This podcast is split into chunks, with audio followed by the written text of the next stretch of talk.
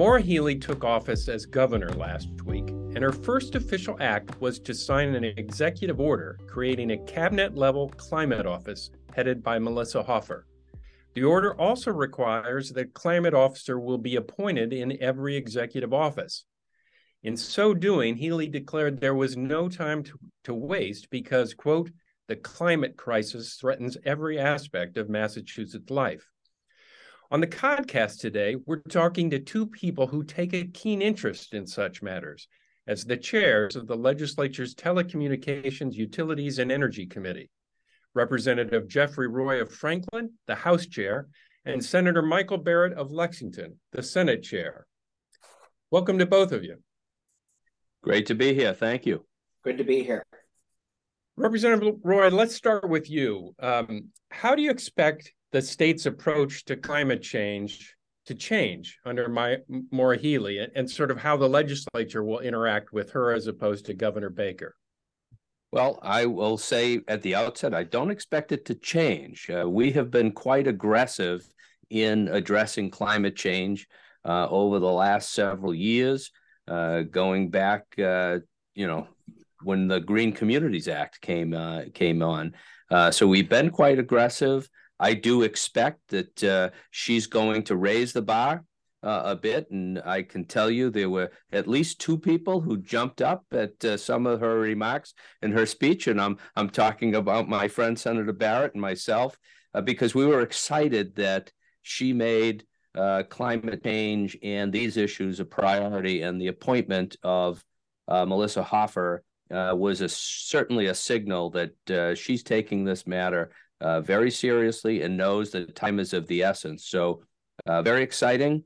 Uh, I am looking forward to uh, working with a new administration, some new ideas, and some new faces because it's so important that we uh, address climate change and turn over a, a much cleaner world uh, to the next generations. Senator Barrett, how about you?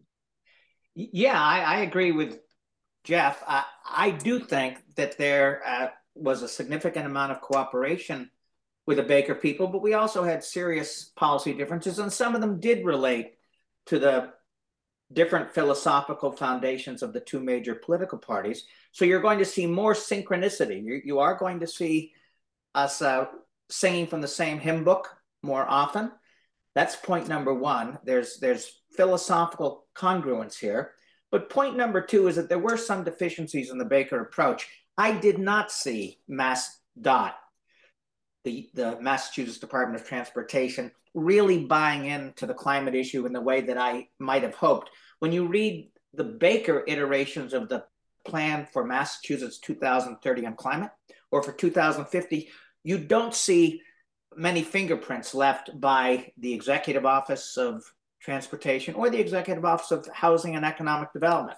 So, this creation of a climate chief with an explicit mission to range across all the executive branch offices really is significant. And uh, what I'm prepared to see is more buy in uh, outside the Executive Office of Energy and Environmental Affairs, which is, has always had the core mission here, than I've seen in the past. So, one of the things about uh, her approach in a general philosophical way is, is not very different from what Governor Baker had is is which is to electrify as much of the economy, the infrastructure, everything that we can to electrify it, and then make sure that our electrical generation is green, is clean, and so so that's uh, that's um, Baker and and you folks in the legislature have led the way on that but it's of late been a bit of a challenge to uh, push projects across the line let's say. And so offshore wind i think the, the state's authorized to procure 5600 megawatts of offshore wind over a time over a time period. Uh, healey has talked about doubling that target. Um, what is that going to mean, Senator? Why, why, don't you go first? What what is that going to mean for the state to that say she's going to double that amount?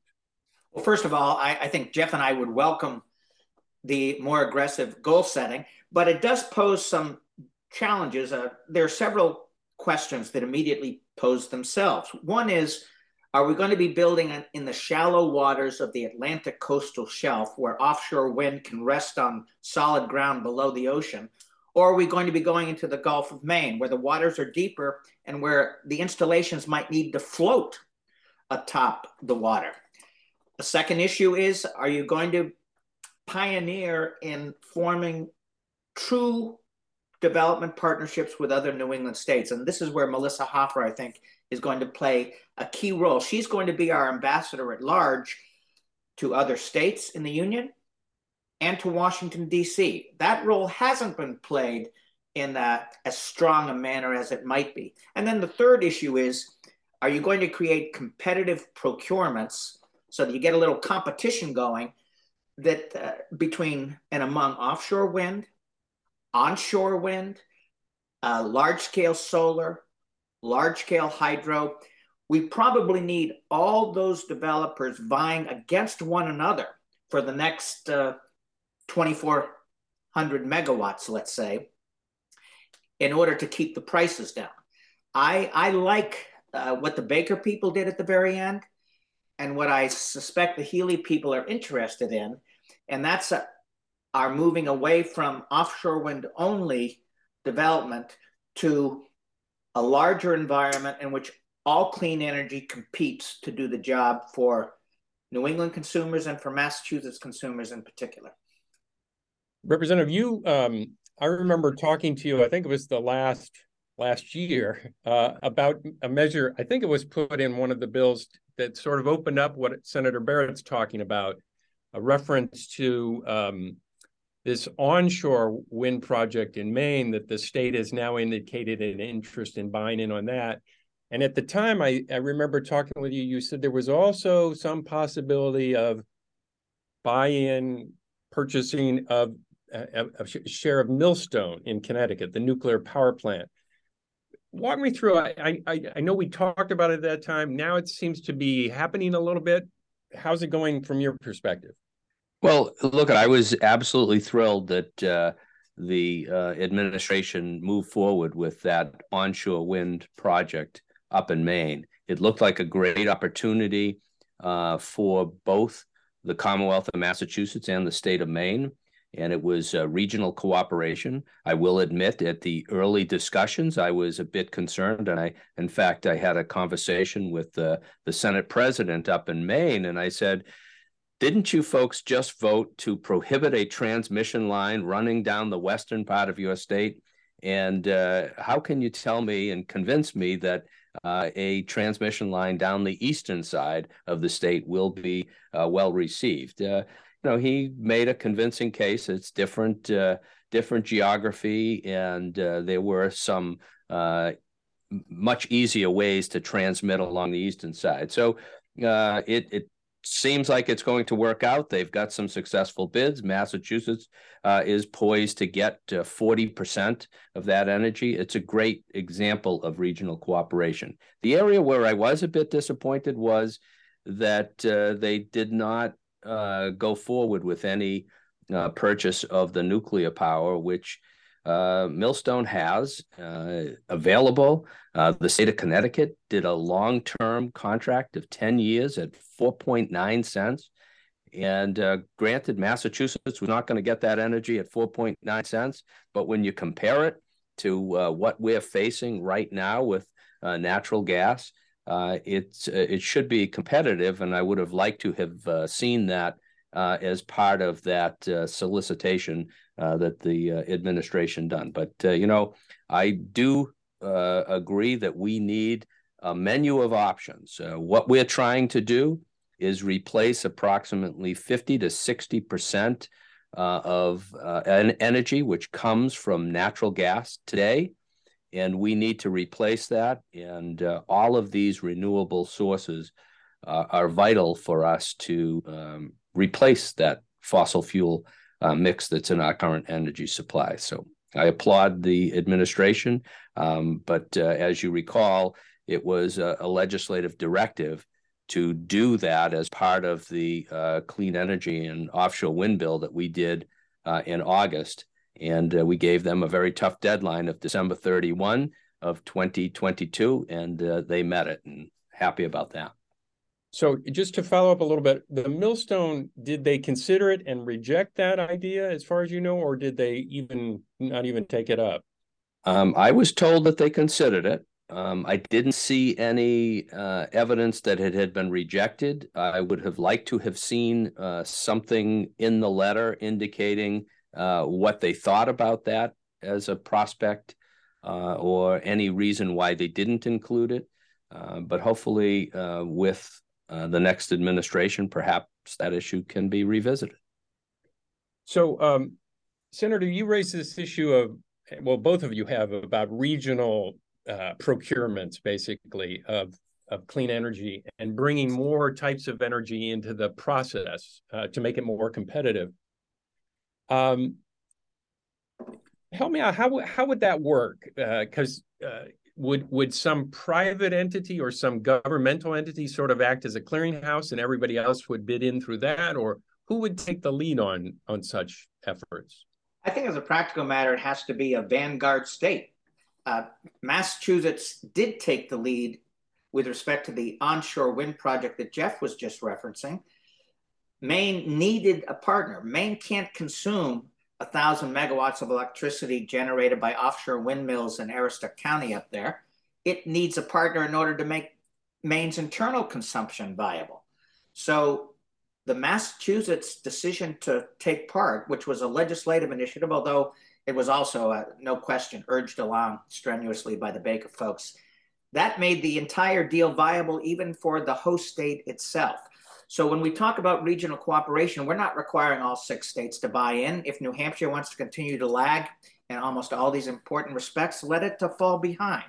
We're talking about states that uh, are determined to clean up the grid. It could be Connecticut, Rhode Island, Vermont, Maine, uh, ideally New Hampshire. And the state of Massachusetts and Melissa Hoffer in particular can take the lead. Now, another aspect of her job, I assume, is external relationship building with the Biden administration and with the Democrats in Congress. You got a lot of federal money. There's no guarantee that Massachusetts gets its proportional share and ideally a little more. Some of the grants are formula driven, but some are competitive grants. So, seeding a shop of grant writers proposing that Massachusetts really move out ahead is our best guarantee that we can get uh, a generous proportion of that federal money. And that's going to, I assume, be the new climate chief's uh, within her portfolio of responsibility as well. So, um, Representative, maybe you can carry this a little bit further. I'm still having my wrapping my head around the state going out and procuring offshore wind. It seems to be having a hard time. We'll get to that in a minute. Having a hard time pulling some of these off. Uh, but now, if you open it up and say we want to bring various types of energy into the mix, so that they're sort of bidding against each other, would this would a state put out a procurement and open it to whoever wants to bid? Is that the what the thinking is, and what do you think? Well, it's uh, you know, I think the Maine example is a perfect example of how this can work and how it can work successfully. Uh, the folks in Maine reached out to Massachusetts and said, "We have this uh, area in northern Maine that uh, is former timberlands, that's barren land. Uh, it's got very uh, robust wind, and we believe we can create a wind farm, but we can't do it alone. We need." Uh, cooperation from the Commonwealth of Massachusetts. And what a perfect partnership it can be uh, and the letter from DOER, I think, spells out how it can work for both of us. I'll go back to the uh, the idea of Millstone in Connecticut. The folks uh, from Millstone entered into a long term contract with the state of Connecticut. Uh, we learned about that. Um, actually, went down and visited uh, the the plant itself to see, you know, what what options were available and uh, you know encourage the administration to look into whether or not they can come up with a, a regional uh, procurement from uh, the state of Connecticut and uh, you know other opportunities that are out there. I think we need to take advantage of, and I think uh, regional cooperation at, at this level will be helpful for us in the regional cooperation that we are going to need to really uh, rebuild the transmission system uh, throughout ISO New England. Uh, if we can't cooperate as uh, as states, uh, we'll be really behind the eight ball on the myriad of transmission issues that are out there today. So I, I like these uh, approaches, and uh, I think they will be helpful in the long run as we analyze opportunities. I can also point to failures of regional cooperation, and one would be the TCI initiative that, uh, you know, Massachusetts was out front on it, and one by one, other states began to lose interest, and we were left hanging by ourselves, and we had to drop that. And uh, getting the hydro from Quebec. Let me just, let ran, me just say that, uh, let me just say that we do want the feds uh, help yeah well, and there there's a role, right, Jeff, for them to play. Absolutely, yeah, the federal um, government that money. Federal Energy Regulatory Commission (FERC) yeah. can do a lot of good in terms of encouraging regionalization. ISO New England, which is a creature of FERC, uh, can do a great deal. Our congressional delegation can help out a lot. So there's a there's no question that we need the the feds to come in, but at the same time, Massachusetts can take take point and be in the lead. So let me ask you, uh, you two, about um, offshore wind, uh, because two of our biggest players, um, Avangrid, which is helping to build Vineyard Wind, the first one, seems to be going okay so far, but their Commonwealth Wind project, their Connecticut project, Park City Wind, and Mayflower Wind has two projects as well.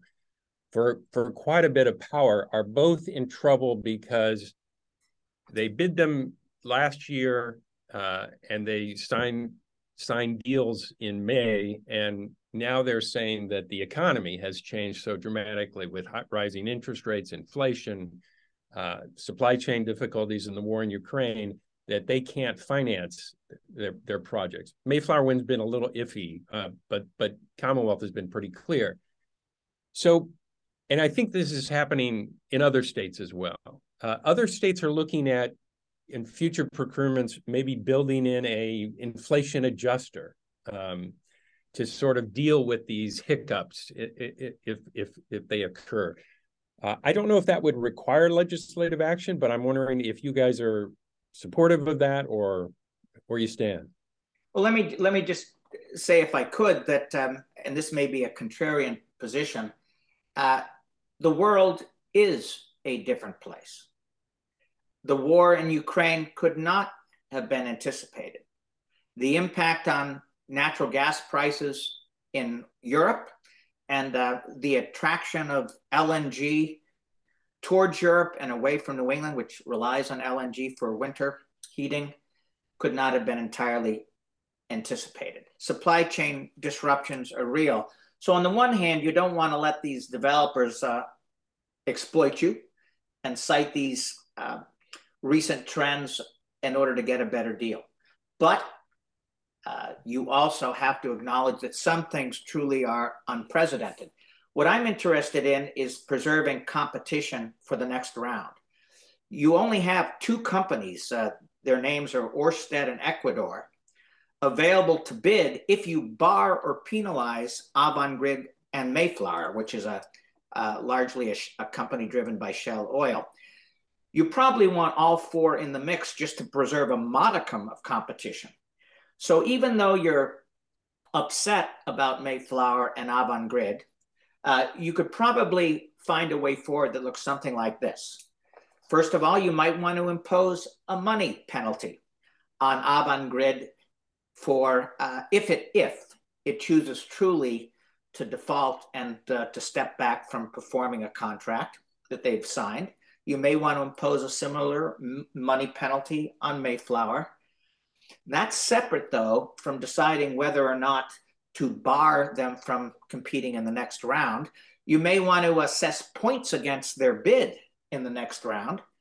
But fundamentally, you want to keep as many of these offshore developers in the race as possible. And uh, Orsted and Equinor by themselves, the two non-defaulting partners potentially for Massachusetts don't comprise enough competitors in and of themselves.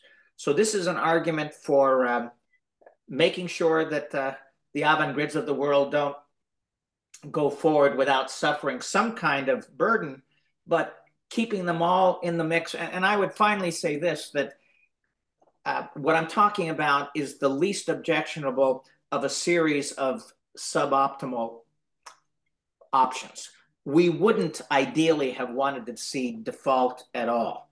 But if we're going to see it, uh, it is sensible to have a new procurement, add the um, megawatts into the mix that are now under the threat of default, put that together with a bid for additional megawatts, because remember, we have a total goal here of 5,600 megawatts of offshore wind already authorized by the legislature. We need to put as many of those out for bid or out for rebid as possible, have as many players competing to give us a good price as possible. And somehow we want to mediate between not wanting to give um, the defaulters uh, an easy out, but also recognizing that the world is fundamentally different for all of us and for all businesses and uh, for all enterprises. Representative, how do you respond to the, the problems that they uh, the offshore wind developers are having right now? And is there a role for the legislature to get involved in any way? Well, well, I think uh, first off, I'm going to say I, I agree wholeheartedly uh, with Senator Barrett that we need um, multiple bidders on this, and uh, I'm not in favor of um, banning um, Avangrid from bidding uh, on a future uh, contract. I am concerned that uh, the prospect of, de- of, default is out there.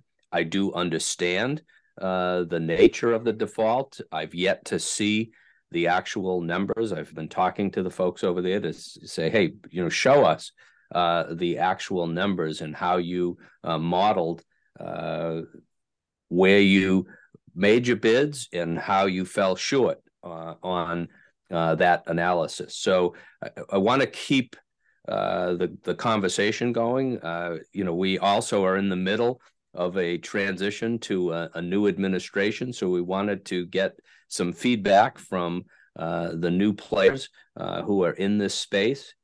we all understand fundamentally, and this I can't emphasize more. We need clean, robust, renewable energy to replace the fossil fuels. And we have set some hard and fast goals to getting there.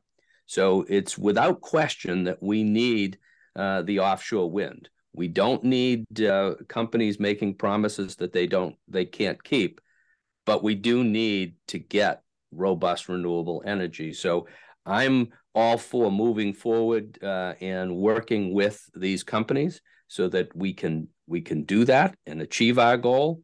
Uh, again, I agree with Senator Barrett. We are not going to get exploited, uh, and I think uh, the latest DPU order uh, suggested that they didn't see the data about um, how the bids fell short, and that's why they uh, rejected the motion to dismiss. So there's more conversation to be had, but it, most importantly, we need at least four bidders at the table so we can have competition, so we can get the best price for our consumers on energy moving forward and renewable energy uh, to be emphasized in moving forward.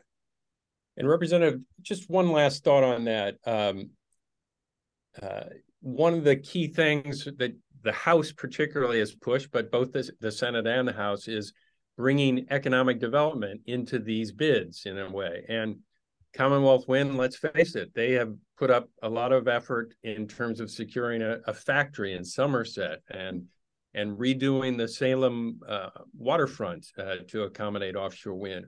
Those were pledges that they made in conjunction with this deal that is now in jeopardy. Are you worried that those could all go away? Uh, uh, of course, it's a concern. Um, but I've uh, also spoken to some of those representatives who are, are prepared to go forward despite uh, the um, you know the potential default of Avangrid because they see, uh, for example, the manufacturing facility at Brayton Point.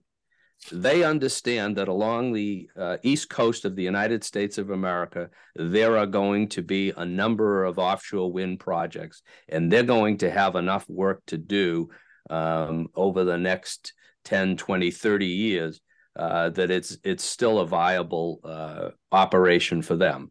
Uh, the the port in Salem uh, can service not only the the Massachusetts projects, but it it's uh, uniquely positioned to cover any projects that are in the Gulf of Maine. So there's still some viability uh, to those projects. And you know, if Avangrid doesn't proceed with its project, there's going to be another company behind them that will do it. So there's there's work to be done, and uh, these economic development projects, which are, are, vital and something that we really wanted as part of a, a package uh, from these uh, these industries, I think is is going to remain, and I am looking forward to seeing uh, new bids coming in uh, this spring and summer to see if they truly uh, offer additional economic benefits for the Commonwealth of Massachusetts. Because um, you know we see this as a huge opportunity, not only to get clean, renewable, robust energy, but we also see it as creating a new industry, as creating jobs, as creating opportunities uh, that Massachusetts is uniquely positioned to provide, and uh, want to keep seeing this growth happen. All right. Well, Representative Jeffrey Roy of Franklin and Senator Michael Barrett of Lexington, thank you very much for joining us today. Thank you so much. It's great to be here. Happy to and be we'll, here. And to our listeners, we'll see you again next week. Thanks so much.